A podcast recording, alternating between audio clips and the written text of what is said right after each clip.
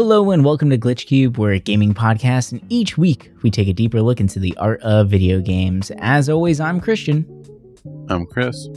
And welcome back, everybody. Thank you so much for joining us once again as we dive further into the world of games. And this week we are going to be talking about puzzle games. Uh, more specifically, a little bit later in the episode, and probably for most of the episode, one of the top selling puzzle games of all time and that, of course, is Tetris. Tetris is a power powerhouse when it comes to video games. For the longest time, it held the title of like most copies sold of any other video game out there. It's one of, I believe, three games that has the title of selling over 100 million copies. Uh, what the other ones next to it are GTA 5 and Minecraft. Go figure. Uh, but GTA 5 is surprising. That one kind of threw me off, but Minecraft is uh, not surprised at all honestly.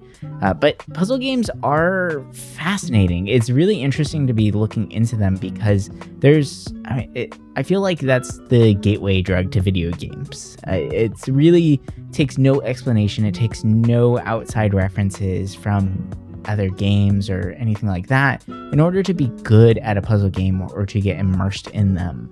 And it, they're just fun. I mean, who doesn't like a puzzle? Puzzles have been around for years. Uh, and actually, the very first puzzle was made in 1767 by a map maker. He cut up uh, different areas and different territories on a map uh, out of wood and had people reconstruct it. And, you know, so basically the very first jigsaw puzzle. It's pretty interesting. But it, there's something about a puzzle that just kind of piques our curiosity as human beings. We like to solve problems, we like to see patterns and find the way that things just kind of fit and figure out the world around us. And it just gives us a sense of uh, peace, I would say, right? Being able to look at a world or a video game and figure out the rules and everything adheres to those rules very strictly. I mean, that's the main mechanic of puzzle games. Whenever you start bending them, then where's your puzzle, right? It's like trying to mm-hmm. shove a jigsaw piece in wrong it just doesn't work, right? Like this has to go here. So there there's something comforting about that, which is actually very interesting. But yeah, I don't know. I I played the hell out of Tetris growing up. I love puzzle games through and through, and even it, it's funny to see that while there is an entire genre for puzzle games, how much puzzles have integrated their way into every other genre out there like when you look at JRPGs, like I can I always remember the in Final Fantasy X, right? The the orb puzzles in order to get the Eidolons through the shrines. That was oh yeah. Some of those got a little bit annoying, honestly. Uh, but then you have like God of War, which had really interesting puzzles throughout its entire gameplay. And it's a very action heavy game, but it took time to slow down the player and engage them in a different way which I think is really smart as far as the ebb and flow goes. Keeps people engaged a little bit longer, uh, gives them a different type of challenge to think of, so it's not just hack and slash the whole time. So it, puzzles can be used really interestingly, and there's some ingenious design out there. I mean, look at Baba is You, right? Like that's such a clever design for a game, and it, it, it's it's amazing what you can do with such a quote unquote simple genre, right? And I, am excited. I'm always excited to see the next puzzle game, or the next take on a take three, or uh, you know, evolution. The, yeah, kind like of. what was that? Um, Chef Brigade, or what was that? The the cooking one. Oh, Battle Chef Brigade. Yeah, Battle Chef Brigade. That game was rad. that was so much fun, and it was a really interesting way of using the like combined three together, right? Where you rotate your blocks and they call that stirring. You're stirring in the pot and you rotate them based on and then try and match up the colors and get the biggest crystal, right? Like the most combos in a way to make your food delicious. And it it is really cool to kind of see how you can take the same concept, the same idea and multiply it a million different ways. So there's a lot of really good stuff out there for sure. I like to think back about how uh, when I was first getting into games as a kid, and I mean, granted, there wasn't a whole lot of variety, uh, in the early 90s, mid 90s. And for me, it was always either a platformer or a puzzle game. And I mean, obviously, Tetris was kind of the first one because I remember playing on the NES and then playing on the Game Boy. And I think the Game Boy is where I ended up falling in love with puzzle games because there were so many on there. And um, if you owned a Game Boy, you owned Tetris, right? So. Oh yeah, that's right. Yep. Yeah. And puzzle games have always been something I've enjoyed. I feel like over the years there've been times where I've just kind of been not sick of them, but I feel like at one point we really saw like a influx of copycats. Uh, mm. Whenever there's one big puzzle game, there's going to be 10 puzzle games that take that same idea and barely change anything. But, you know, in recent years, we've had some really good ones come out. You know, like you said, Baba is You, you know, you look at Talos Principle, Hell Portal, mm, you know, yeah. is considered puzzle game. Like, it there's so many different kinds of puzzle games that it's really interesting to look at and kind of break it down to like, okay, what kind of puzzle game do I enjoy? Um, this is my question to you. Do you enjoy logic puzzle games more or physics based puzzle games? Ooh, that's tough. Actually, uh, I would have to say logic based, to be honest. Hmm. So the physics based puzzles are fun, but I always feel like the game gets in the way sometimes. Right. Right. Where it's just, oh, I didn't place that 100% right, or the movement is weird, or, you know, or getting like locked out from a pathway because something's just not right. You know, like that, that can get incredibly frustrating. Whereas, mm-hmm. like with a logic based one, the rules are very concrete and obvious. And it's right. just you trying to get through it, right? It's like um the what was that game that I've been wanting to play for a while? Ouroboros King. Right? It's it's like mm. playing chess, but that game, for instance, takes chess and makes it or kind of spins it a little bit. It's a roguelike chess game, but a lot of the pieces move very differently than what you would think a chess game can do. And you can get some really interesting combos, put you in interesting situations, but the rules never change. The rules are very set in stone. And you can see you're lost 10 moves ahead if you're not doing things correctly, right? Like so I, I that's why I feel like uh, logic based games are probably more my thing. I mean, I do love a physics based puzzle; it is fun, but I, I feel like the engine sometimes really gets in the way, for sure. But yeah, what I about agree. you? Yeah, I I didn't think about that how the game can work against you sometimes. There have been definitely times in some games where I'm just like, really, like that should have worked, but for some reason the way that one piece fell, it didn't. You know, like you look at like Bridge Constructor and yeah. some of the other ones that are really heavy with that physics, and it's like like the World of I, you know, so everyone always talked about them. I still have not played it, and I feel like I owe it to myself to play it because I know that's like one of the early indie games that. It's a fantastic game, but if one thing goes wrong, everything goes wrong. Like you can have a whole mm. bridge fall because you put one thing like kind of off to the wrong side a little bit, right? Like, but mm-hmm. the, the mm-hmm. physics does seem pretty good. You know, like I've done it too where I've built towers straight up and then put a little weight on one side to make a bridge that just falls down just for the fun of it. Right. So it, it is very interesting the way that the mechanics work there. And I think as the years go by, a lot of these engines and games that people make, the physics gets a lot better and more realistic. And I know during that mid 2000s when, you know, it became more important to have good physics in your game, it it was apparent when a game didn't have great physics, especially if it was a puzzle game where you kind of expected it. Mm-hmm. But I mean, we're at the point now where things are so advanced. It's like a lot of these kind of physics based puzzles in games in general have gotten so good that it's like I feel like I don't get cheated out of cheated by the engine as much as I used to, but mm.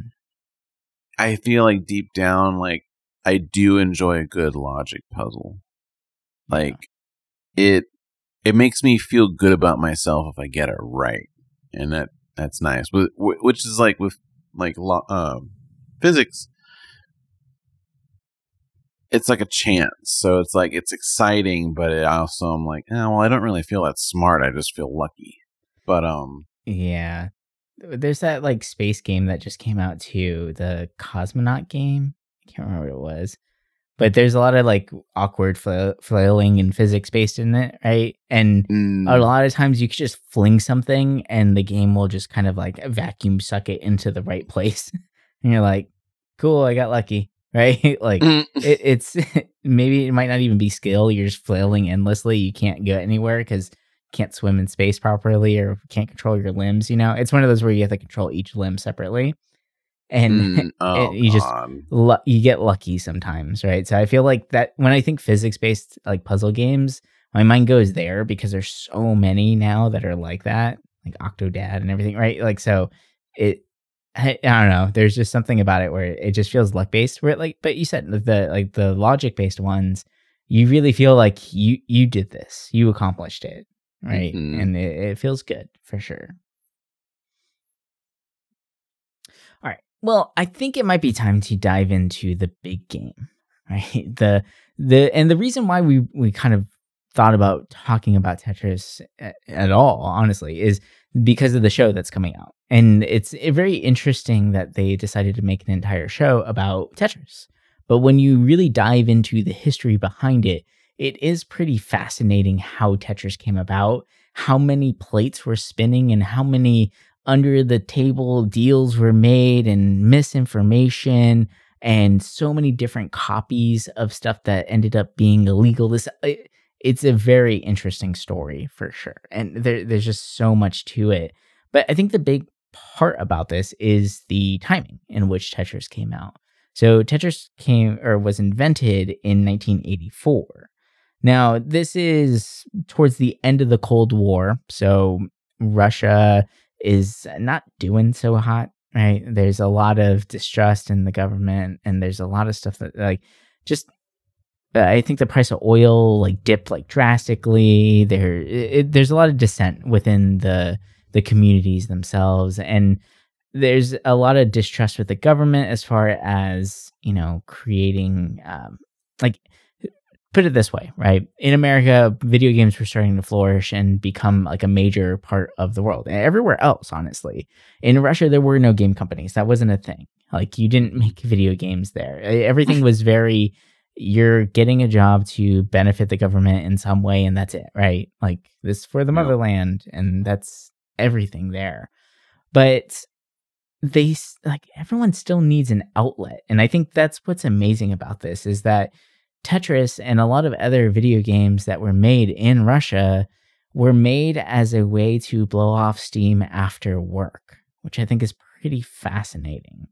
But the person who made uh, Tetris was Alexei pa- or Pajitnov, right? That's how you say it, Pajitnov. Mm-hmm. Yeah. He's he was a fan of board games, puzzle games, his whole life. A lot of math puzzles, uh, and actually his favorite game was a game called Pentominoes.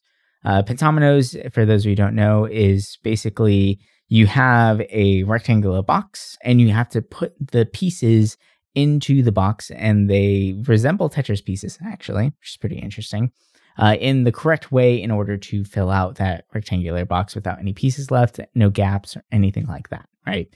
So that's one of the games that he really enjoyed a lot. And he also was incredibly fascinated with space. So he ended up getting a degree uh, from the Moscow Institute of Aviation, uh, where he earned his master's in applied mathematics. And then he ended up getting a job um, working as a you know a engineer with his master's degree, of course. Uh, but the the working conditions were pretty, I would say, not great. like he had a very crowded work environment. He, there was three to a desk, which I think is kind of insane. Uh, yeah. And the hours that he worked were pretty bizarre. But he always said that he was a happy guy. He loved his job. He loved what he was doing. Uh, but he would work from 10 a.m. to midnight every single day. Right? Like that's a long mm-hmm. like you love your job, right? Okay, sure. Uh, but apparently they didn't actually work the whole time. So when the the lab got shut down, him and a lot of his engineering friends would hang around and use the supercomputers because they didn't have access to the computers at home. Uh, so they would hang out at work so they can, you know, make games, try out new things, and just see what they can do. So one of the things that uh, Pajitnov did was he actually remade Pentominoes in or on the PC, which is pretty cool. Uh, but quickly he realized this is not that fun uh, for a lot of people because once you find the solution, that's kind of it, right? Like you, you all know those little, um, like little uh, handheld puzzle games, right? Like the bent nails and stuff like that. Once you figure out the trick, it's kind of it loses its magic, and you solve the puzzle, and you're just going to keep doing the same thing over and over again. That's Pentominoes, right? Once you figure out the the right placement of it, then that's kind of the whole game. So mm. he wanted to figure out a way to make Pentominoes more interesting. And so he actually made it where you couldn't select the pieces falling. He had them falling from, or he, you couldn't select the pieces put in the box. He had them actually falling from a vertical height. So similar to how we see Tetris nowadays. And then he started, instead of it just filling up the space because he noticed a lot of gaps and things like that, due to the randomness of the shapes, that's whenever he added in if you make a full line, that line gets removed so that you can try and remove the spare or like the empty spaces in between the blocks. So this is his very first like version of Tetris. Uh, and he actually the name Tetris is interesting. It's actually a mixture between Tetra and tennis. Tennis is his favorite game in the world apparently, so he wanted to really showcase that. But Tetra, if you look at the Tetris pieces, they're made out of four blocks, right? So four little squares. Whereas Pentominoes was actually made out of shapes that used five blocks. So he simplified the shapes to make it easier for the computer to render them. And that's why we have these famous four shape configurations or four square configurations. So that's where everything comes about. But I just really love the fact that he just made this on his spare time. And I really think it's great that he made it under the government's eyes. like, especially during this time with the government being so, or the Russian government being so watchful of absolutely everything that everyone is doing, where they're just doing random raids and shakedowns of people uh, and just all this stuff. And here they are in an aviation lab working on AI and speech recognition. Like that was his field of study or his field of expertise. And then once they clock out, they keep hanging out at work and they make video games and share it with one another. Like how I think that's a really interesting story, the way that it gets started for sure.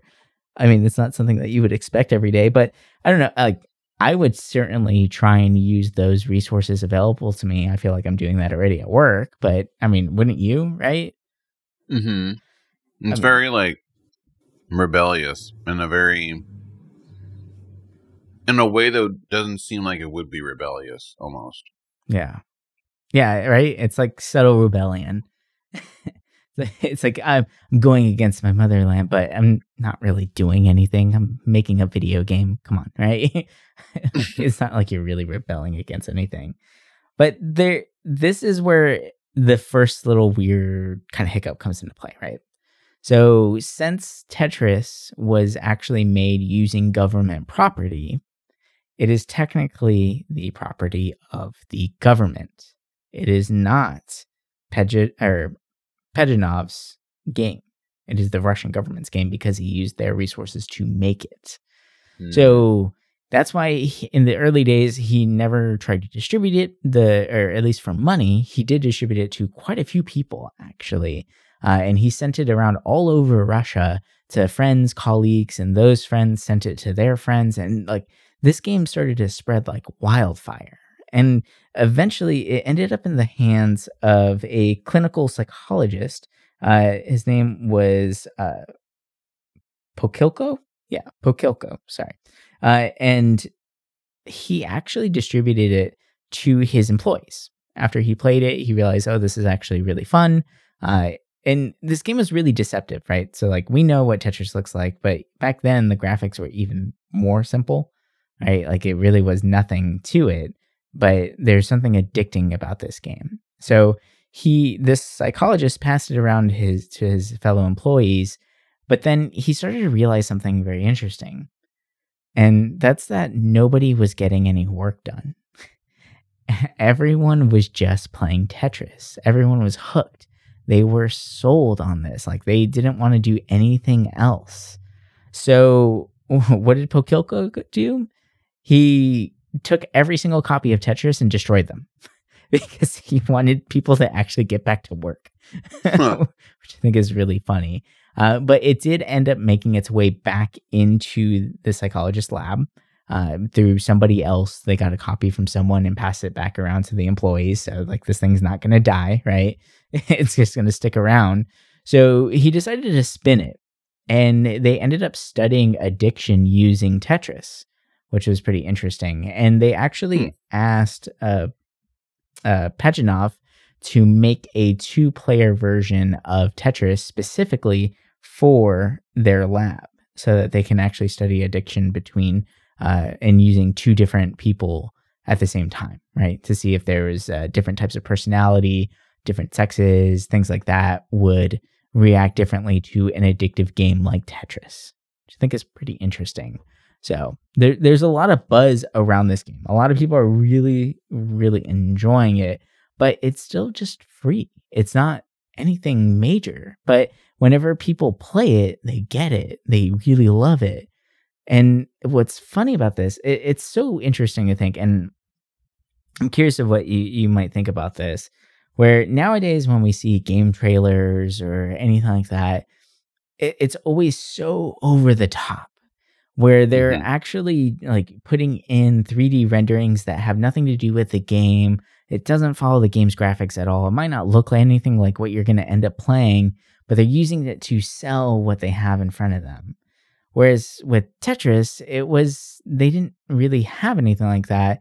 And you can't really overplay what you're going to be getting into, but it was more of a, you know, here, try it out. And then you just can't stop playing it. I like I don't think I've ever met anyone that is like I hate Tetris. It's mm. it's just I don't think that exists. So it, I'm wondering is should we kind of take back what Tetris was doing and just show off the raw game? If your game is fun, let that shine, right? Like I'm wondering if maybe we should start thinking about that more instead of just making the next big flashy trailer for something.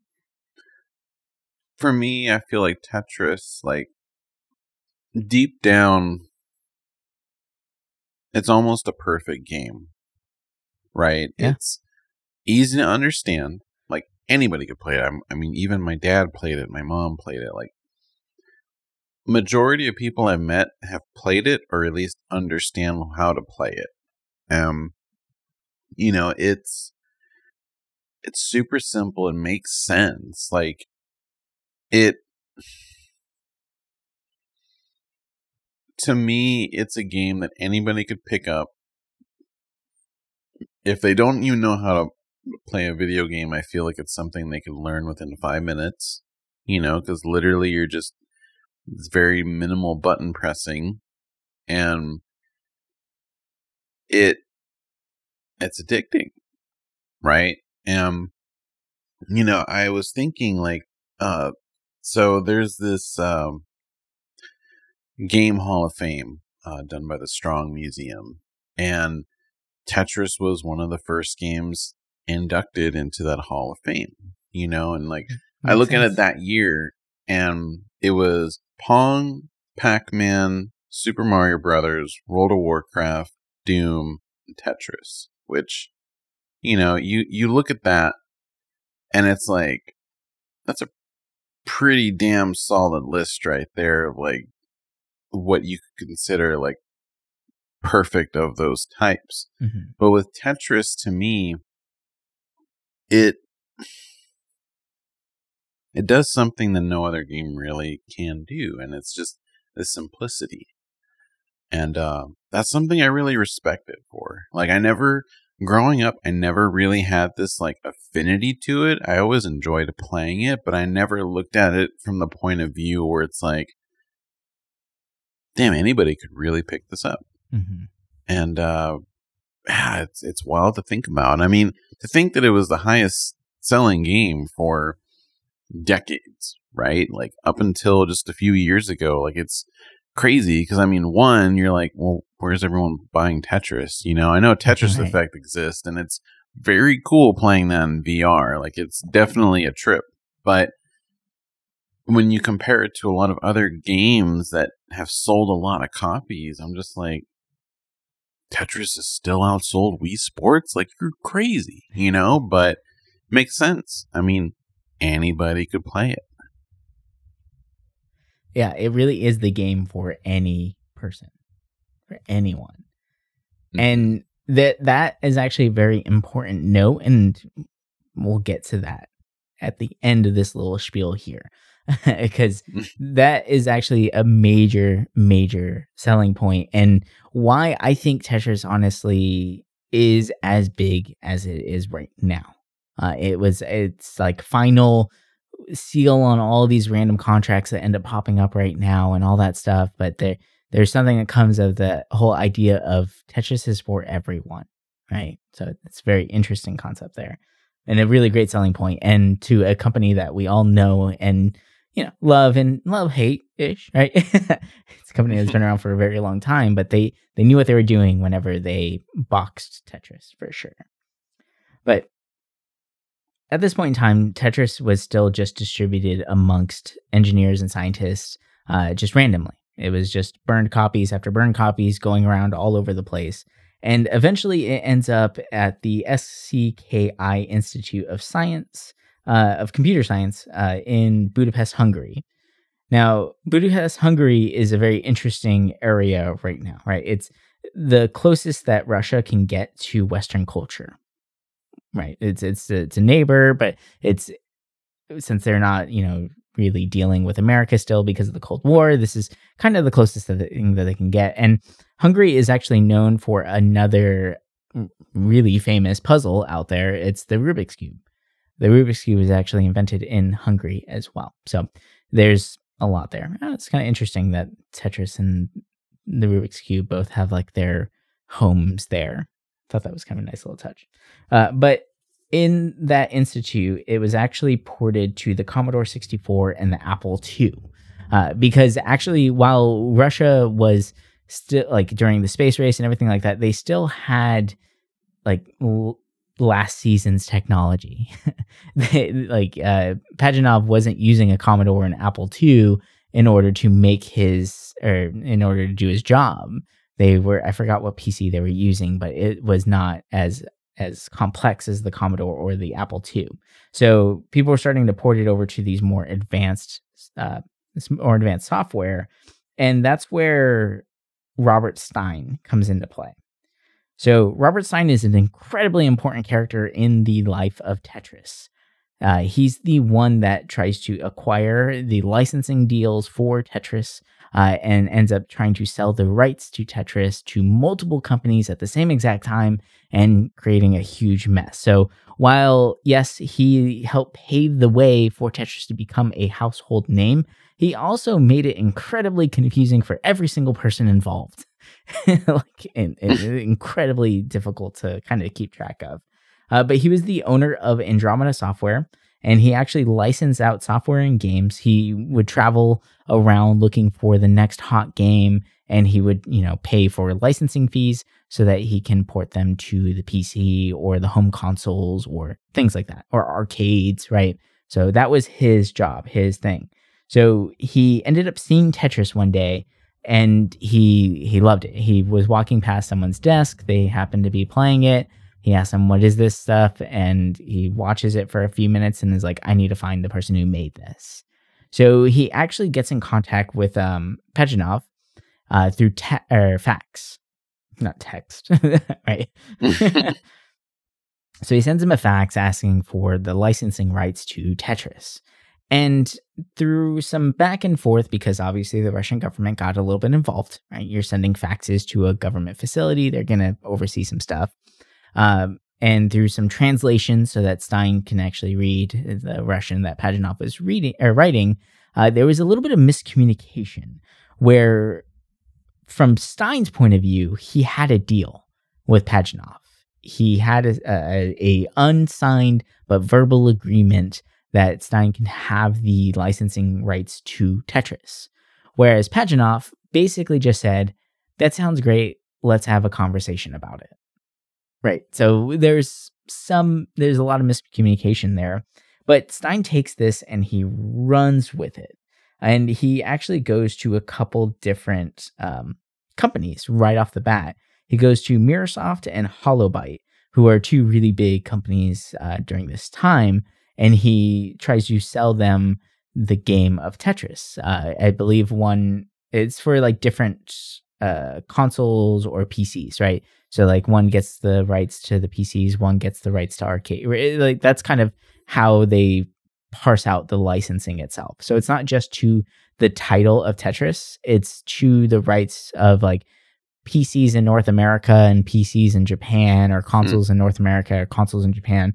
So you can see how this can get really muddy as mm-hmm. far as that goes. So he sells them these rights to start making the game without actually sealing the deal with Pajitnov. And obviously, that is a major problem because Stein is paid, but there is no actual deal. So there's a lot of things going on. And even though there is no clear concrete deal, Mirrorsoft and Holobyte make their versions of Tetris. Like they they actually create them and they start distributing them even though no deal has ever been made, which is just like, come on. like it, it's, it's kind of ridiculous, right? So what ends up happening is uh, this company called Elorg. It's a random Russian company that kind of takes over uh, all proceedings of Tetris going forward. They find out that Stein had gone through with a bunch of deals selling the rights to Tetris whenever he didn't actually own them. And in 1988, he was sent a message saying that he acquired it illegally and he needs to basically cease all business when it comes to Tetris. And now all communication needs to go through Elorg. They are the ones that will be making the deal because they found out Pajitnov was in communications with him and they got pretty pissed. They basically thought he was hiding something from the Russian government, right? And the Russian government owned the rights to Tetris. Pajitnov did not. But when they looked at all the contracts or quote unquote contracts, they're really just faxes going back and forth, there was no actual deal signed ever. But yet Tetris was hmm. being distributed. So that's where it gets really, really crazy. But despite that, Tetris is out in the world now. It's it's and it's actually getting raving reviews. And it's actually pretty funny that there were some conspiracy theorists out there that uh, believed that Tetris was designed by the Russians to make Americans uh, less efficient at their jobs and to distract them from things. so, because Tetris was so addicting, which I think is hilarious. That, but you know, this is still during the whole big deal with like the Cold War and everything like that. So, it, I guess it kind of makes sense. But throughout all this, um, one day uh, Tetris is being showed off at a roadshow. And this is where bulletproof software comes into play, or Hank Rogers. And for those of you who listened to our RPG episode recently, uh, Hank Rogers is the designer of the quote unquote first JRPG, right? It's uh, the Black Onyx.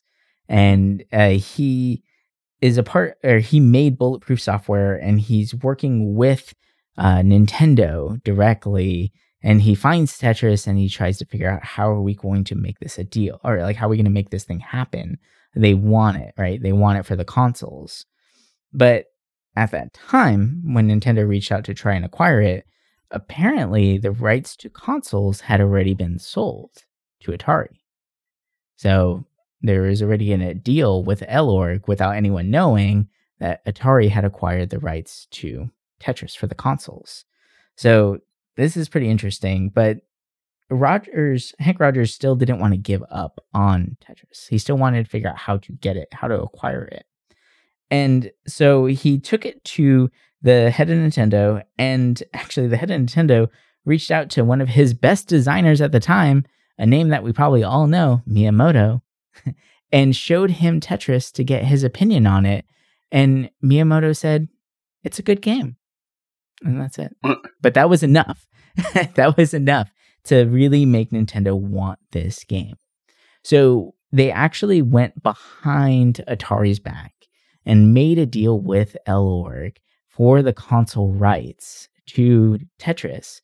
And I forgot, it was a ridiculous amount of money that they spent, like an exorbitant amount of money for the rights hmm. to this thing. I can't remember the exact figure off the top of my head. But the entire time, Stein's still like kind of doing some shady deals. There's still a lot of miscommunication and all this stuff.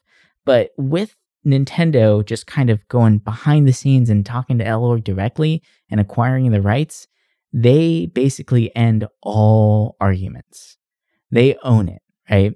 And there is no dispute that they own it anymore because they're like the original contracts and the way things were written up, everything was really kind of confusing and a little weird and a little vague. So, one of the licensing agreements had mentioned something along the lines of uh, they own the rights to it uh, being on like the Commodore 64, the Apple II, and other computing systems. But computing systems can be pretty much anything. It can be a game system, a computer, whatever it may be. Now, the, with the deal with Nintendo, what a computing system actually boils down to was very, very well detailed. It was actually a computer, not a console. So that whole agreement that they had beforehand, which Stein was kind of using as a way to work around to try and sell the rights to the consoles to these other companies, just got, you know, the rug pulled out uh, right from underneath him on that one.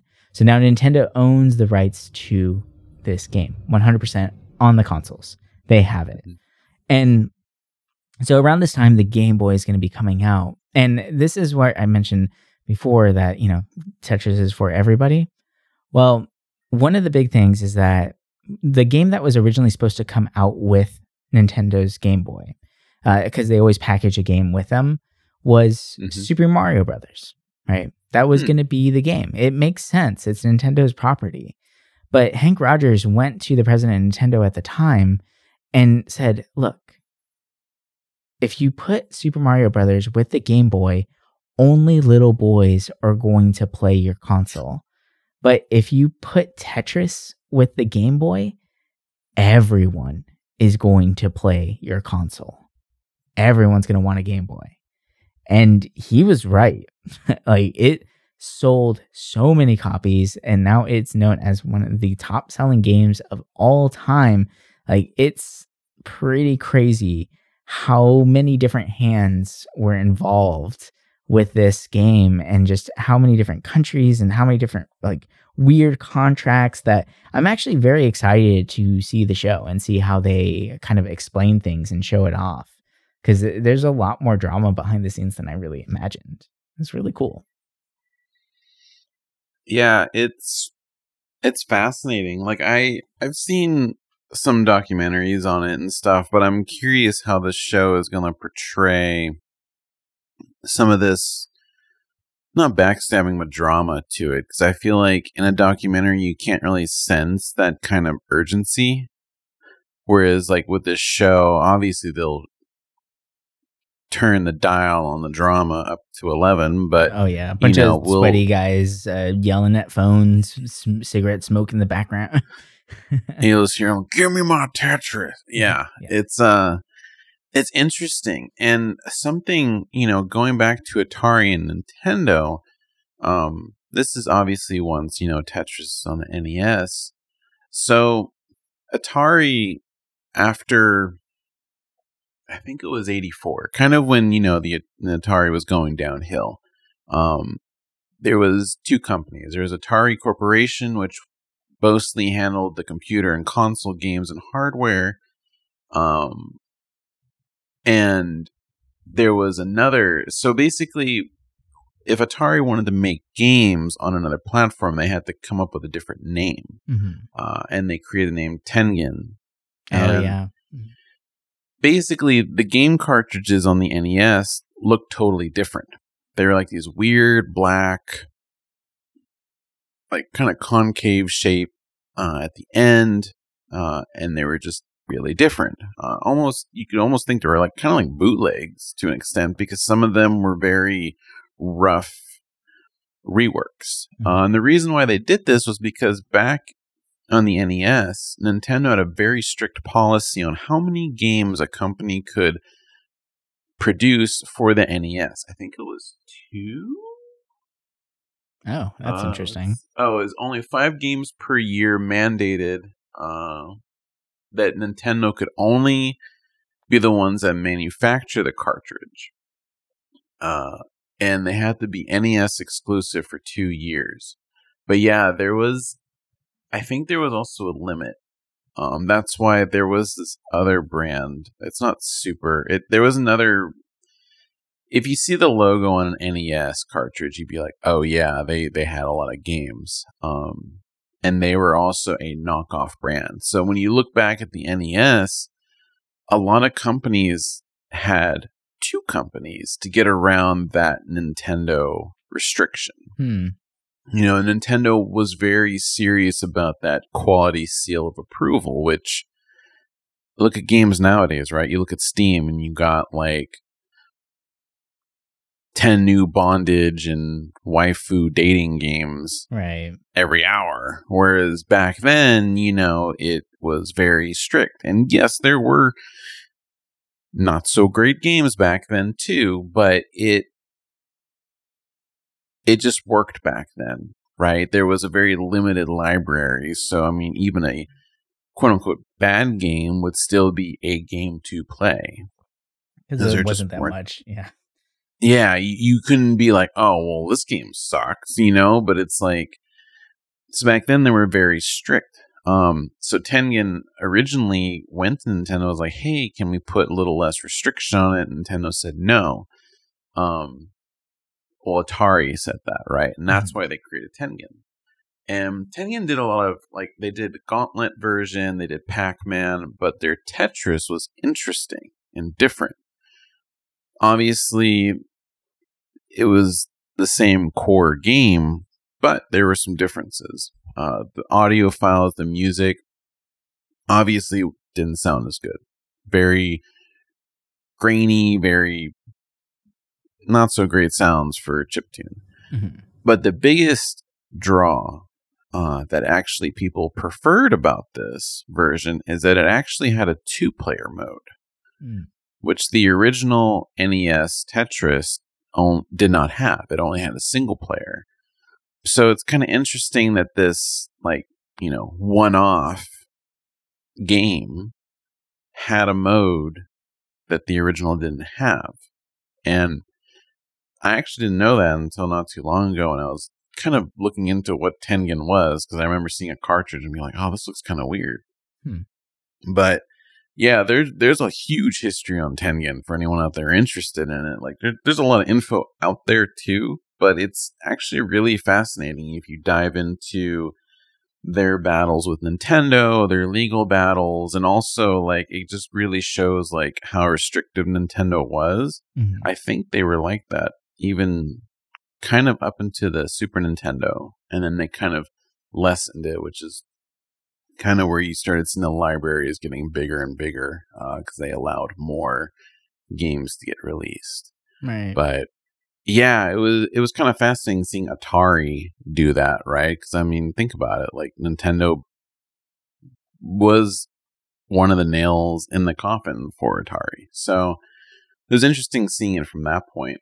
But yeah, I mean, there's a whole. You could really question Nintendo's uh, take on Tetris, but I might get into that in a little bit with its sequels. Oh, yeah. Actually, if you want to dive into that now, why not? Sure. Yeah. So the thing with uh you know, when you think about Tetris, right, how how can you improve on it, right? Like it it has all you need, right? Match the blocks, fill the space, done. You you don't need to do anything more to it. Um so going over Petronov's stuff, he after Tetris, he created a few other games, actually quite a couple, but staying in that generation of console and computer, uh, he had Welltris, he had Faces, which is interesting. Uh, for people out there that don't know, it's imagine Tetris but with people's faces. Uh, basically, you're lining blocks up to create faces. It's a very weird concept that, you know, looking at it just doesn't look like it works, but it did back That's then. uh, he also created Hatris, which I actually didn't know that was a game. Uh, I remember playing a lot of Team Fortress 2 back in the day, and everyone always called the stacking of hats Hatris. And I was like, oh, that's kind of funny. I didn't realize there was an actual game where you stack hats. Uh, hmm.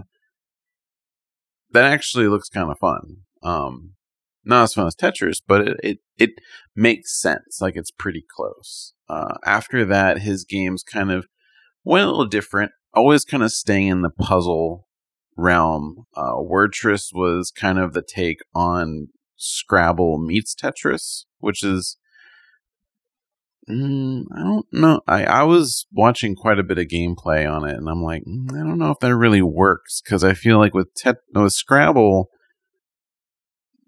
it just kind of works because you see all the letters, and you see your seven letters, and you're like, oh, I can create a word like this. Whereas with Wordtris, it's like, here's a letter here's a letter and you have to be like on it, mm-hmm. right?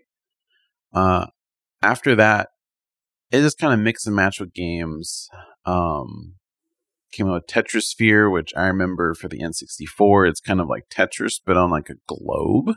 Hmm. So it's like this 3D circle. Well, obviously, it's a, a spear, but was that on really N64? interesting? Yeah, I remember seeing this cover yeah. of Blockbuster. I played it. I forgot about that game. He plays like little robots too. It's pretty cool. Yeah, I was I always thought it was kind of cool. Like I always loved the evolution of Tetris games, which I'll get into a minute. But and then I'll actually, you know what? Let's let's dial it back to the sequel of Tetris before I get into Patronaut's more recent endeavors. But so Nintendo decided to take Tetris in their own hands. And as I was going through these games just now with, you know, Patronaut made, he didn't work on Tetris 2. He didn't work on all these other Tetris titles. Actually, after Tetris itself, he never worked. Well, Tetrisphere, right? So that one I was talking about the N64, mm-hmm. that's the only real Tetris game in name that he actually worked on. So every other Tetris you see, he he didn't work on it. Hmm. You know, it's just his idea. But so Tetris 2, when Nintendo came out with it, it it changed the game, right? Going back to what I said, like how do you how do you build on a perfect game like Tetris? You add color. Mm. And this is where we start seeing like, oh, like not only are we putting blocks together, but we're kind of matching colors. Uh, it, I don't think it was the start of the color matching. Um, there were other puzzle games around that time that kind of were working on that more. You know, back in that time frame, there were a couple other games that were trying to taking that Tetris style and doing their own flip on it. Like you look at Puyo Puyo, which was more adding colors together, creating blocks that way. Uh, then one I'll get into soon with the next Tetris game uh, kind of changes it, and I think actually kind of creates that almost match three thing. But on the Super Nintendo, Tetris Attacks came out, and I remember playing this uh, actually quite a bit as a kid. And in Japan, it was Panel de Pon, and over here, basically, it was called Puzzle League, which actually was throughout the years. I don't think there hasn't been one since 2016, which was Animal Crossing Puzzle League, but Uh, it's always been a Nintendo uh, franchise. I played Pokemon Puzzle League a lot back in the day on the N64 and loved it. And basically, it's kind of like your match three. You're matching colors and symbols, and you do battles that way as well. But it at that point, it I personally feel it takes everything away from Tetris, right? Like the color, the symbols, all of that. It doesn't have that same feel of okay, we need to create, we need to fill this space, right? We can't have an open space. And mm-hmm. Tetris started taking some really weird turns after that and kind of just became totally different games of itself. It always had that core, like, put these blocks together, but when you really look at like the places that it went on all these other platforms, it it changed. Um, in maybe some good ways, some not so good ways. But it's interesting to see like other people's attempts at trying to revolutionize or evolve the formula. But at least in my opinion, when you look at all these, you know, spiritual successors to it, they just don't feel the same because they're adding all these extra mechanics to it that say you give it to, you know, your dad who has played a lot of Tetris, but then you give him, say, a puzzle league game, he's going to have to learn something different. And for some people, that could be not as easy to get into. Whereas Tetris, it's like you look at it, you get it, and it's not that hard. Right. And that's something I always found interesting with a lot of these later Tetris titles that they add all these little mechanics, which to me never bothered me because I just you know, I play a lot of games. I understand it, like a lot of us do. But for people that don't play games, it's that's a pretty big change in a way that it's not as accessible as just playing Tetris. Mm-hmm. Yeah, it's it's interesting to see the evolution of it, right? And you can tell that people are trying to like everyone knows what Tetris is, and a lot there's a lot of people there's a lot more gamers out there now, so maybe they feel like they can branch out into more and like kind of gamify Tetris even further by adding these extra mechanics.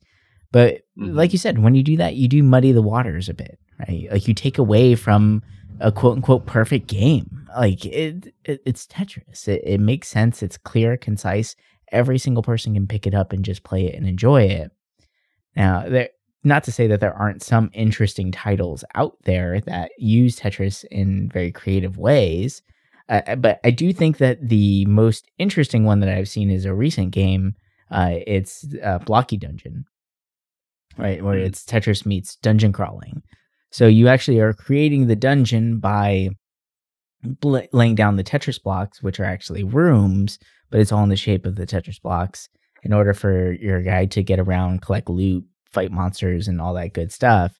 Uh, but when you do make lines, like it, it is very different style, right? Like so, while yes, it is a very interesting thing, you are kind of taking away from the core mechanic of Tetris itself.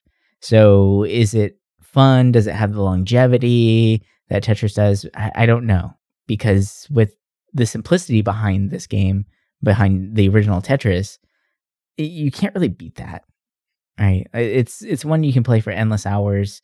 You, it's a no brainer game, which is nice sometimes. It, it, there's just something about that you just can't really beat at all. So I, while it is really cool to see some of these new iterations, I you just you can't beat the classic. Can't I beat. feel like it. One of the Tetris variants that really stood out to me is something that really took the core mechanic and did something different and really cool with it was maybe Tetris 99. Mm, uh, that is a cool idea. The- I love that game. Like I got really into that because it was just it was fun. It was you know your basic Tetris, but you're playing against all these people, and it's like frantic and fun, and it just it felt good. You know, because it's like you're not changing the game at all. hmm And you're adding this like multiplayer mechanic that just works. Like you, you know, think 10 years ago, like Tetris Battle Royale, like what? There's no way, but it just, it worked so well. But yeah, it's, it's interesting to see, like when you look at the huge list of Tetris, like, titles, it's crazy how many there are. And there's a lot of them that have some interesting mechanics to it, but it's crazy to think that all these games have been made based off the original. Yeah. But, you know, the last big title that Patronov did, and for the Xbox users out there, or Microsoft users, because it was on other stuff before that, was uh, Hexic, which Mm. I feel like for me, I remember playing it on MSN because I used to really like MSN Messenger back in the day. Mhm. And I remember that being a game that you could play on. And I was always like, oh, this is kind of cool. It's an interesting idea.